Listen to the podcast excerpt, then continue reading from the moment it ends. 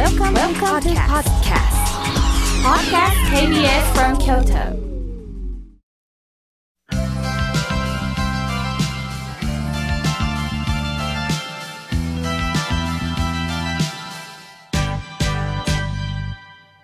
心が笑顔になるには栄養剤が必要です。あなたには心の健康の秘訣、栄養剤はありますか？このコーナーでは、心の栄養剤というキーワードをもとに、様々なジャンルの方々にゲストにお越しいただきまして、ゲストの心の健康の秘訣を探っていくコーナーです。今週も先週に引き続き、この方にお話を伺います。同志社大学研究開発推進機構特別任用助手、宮武義行さんです。よろしくお願いいたします。どうぞよろしくお願いいたします。えー、先週は、まあ、茶の湯、まあ、そしてお道具、その道具の歴史、まあ、それを研究なさって、また、海外でも研究発表なさった、そのご協力を、なんと宮武さんのおばあ様からのご縁で、えー、井村屋の浅田会長にも、まあ、ご協力いただいたという不思議なご縁の話をね、伺いました。さあ、この番組というのは、えー、やはり心の栄養がキーワードなんですが、宮武さんの心の栄養剤って何ですか？自分がですね、これはいいなとか、うん、うんこれどうしても、あの、手に入れたいなと思いましたらですね、まあちょっとずうずしい言い方なんですが、もぎ取りに行くこと。あら。まあ、その行く気持ちですね。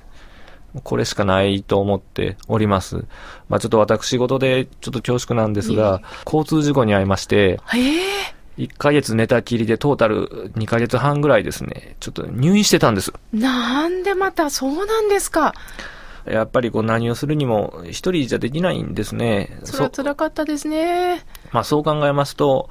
あこの手に触れるだけでも人思い、やっぱ意志がいるんですよね。うん、まあそうしましたらまさに研究なんていうのは、あないものを探しに行くようなもんですから、やっぱりそういう気持ちっていうのは人一倍強くなったように思います。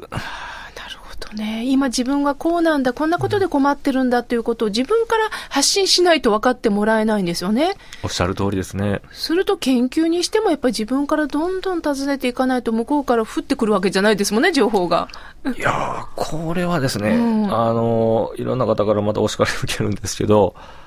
資料がないなと思った時に限ってですね、あの、まあ、これ本当皆様のおかげだと思うんですが、あの、こういうのがあったというご連絡を頂戴したりですとかですね、私はあの、夢に出てくるんです。へえ。あの、軸を見つける夢を見たりですね。はい。で、2週間とか1ヶ月とかするとですね、うん、ひょこっと出てきたことが1回ございまして、ああ、本当ありがたくできてるなと 思いましたですね。そうなんですか。あの、今、私、本になる前の原稿を今手にしてるんですが、茶の湯にはなぜ掛け物が必要なのか。え、茶の掛け物というタイトルですか？そうなんです。はい、本が出るんですね。茶道教養講座というですね、えー、ものが、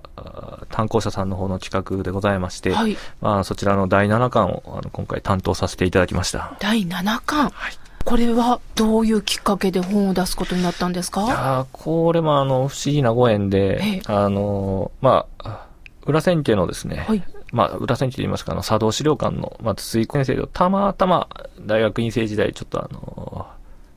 茶道資料館のある場所でお目にかかりまして、はいで、まあ、あの、その時ですね、担当者の滝様という方がおられまして、はい、まあ、その方と一緒に、この、若い先生方を中心にですね、はい、まあ、茶道の教養講座を出そうという企画があったそうで、ございます。うん、たまたま私あったもんで、するかと言われまして、うん、しますって言いまして、まあそれが本当きっかけでした。早いですね。やっぱり日頃からしたためてるからこそきっかけがあった時にそれにポーンともぎ取るじゃないですけど、今だと思ったんですね。あ、まあ、そうかもしれませんですね。うん、ね出版業界ではプロの方、また文化にも触れていらっしゃる方から、でも一緒にものを作っていこうということで、これも出会いですよね。さあ、あの、時間があっという間に来たんですが、まあ、本当にあの、宮武さんのこの若きエネルギーな気持ちが、やはり、あの、茶の湯の文化に触れてるっていうことは私たちからすると、本当にこれからこう期待するとこなんですけどね。あの、今後の目標は何ですか、うんあの、単語者さんのお話出たんで、一つ分加えておきますと、まあ、本当にあの、何も、この若いのにいろんな方のご協力賜りまして、まあ、あの、特に裏千家のあの、千原出総称には、まあ、本当に深いご配慮賜りまして、まあ、あの、そういった形で一つ、あの、方本に出せたということは私は本当に喜ばしいと思っております。もう一つその、今後のことに向けてなんですが、これちょっと本にも書いたんですが、あの、人の人間を作るというのはどういうことかっていうのを考えますと、やはり環境というのがやっぱ大きいんじゃないかなと思いました。と申しますのは、あの、まあ、二十歳半ばだったと思うんですけど、今、細川森弘さん、はい、おられまして、まあ、ちょっとお目にかかった時にですね、昔の中国の政治家は、この禅を背景に政治をしとったようですけど、いかがでございましたって、こう、あお尋ねしてみたことがあったんですね。うん、自分はまあ学生時代から、まあ、理白とか徒歩とか、まあそういうものを読んでおったと。で、彼らも禅が背景にあったんだと。まあだから自分はその影響は強いと思うっていう言葉だったんです。あの言葉というのは非常に私の中で大きくて、あの、やっぱり人物を作り上げる環境の大切さ、自分から学んでいくことの大切さっていうのを教えられたように思いました。まあ、それを踏まえてあの申し上げますと、やっぱり美術、いい作品、素晴らしい作品にはですね、やっぱり愛してきた歴史であることから、やっぱり素晴らしい物語がやっぱあるんですよね。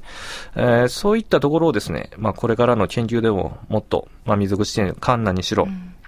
あの、研究を進めて精進していきたいなと思います。ああ、なるほどね。やっぱり少年時代から宮武さんは本物に触れてきたんですね。その本物に感動したからこそ、それをまた自分の目で手で確かめていろんな人に触れながら深めていきたいと思ったんでしょうね。やっぱり人様のお付き合いの中でしとる研究だっていうことが如実にわかりますんで、うん、まあ、あの、こうやって河村様ともご縁頂戴できたことは本当喜ばしいことと思います。いやいや、ありがとうございます。まだまだお話伺いたいんですけどもね、またぜひスタジオに来られてください。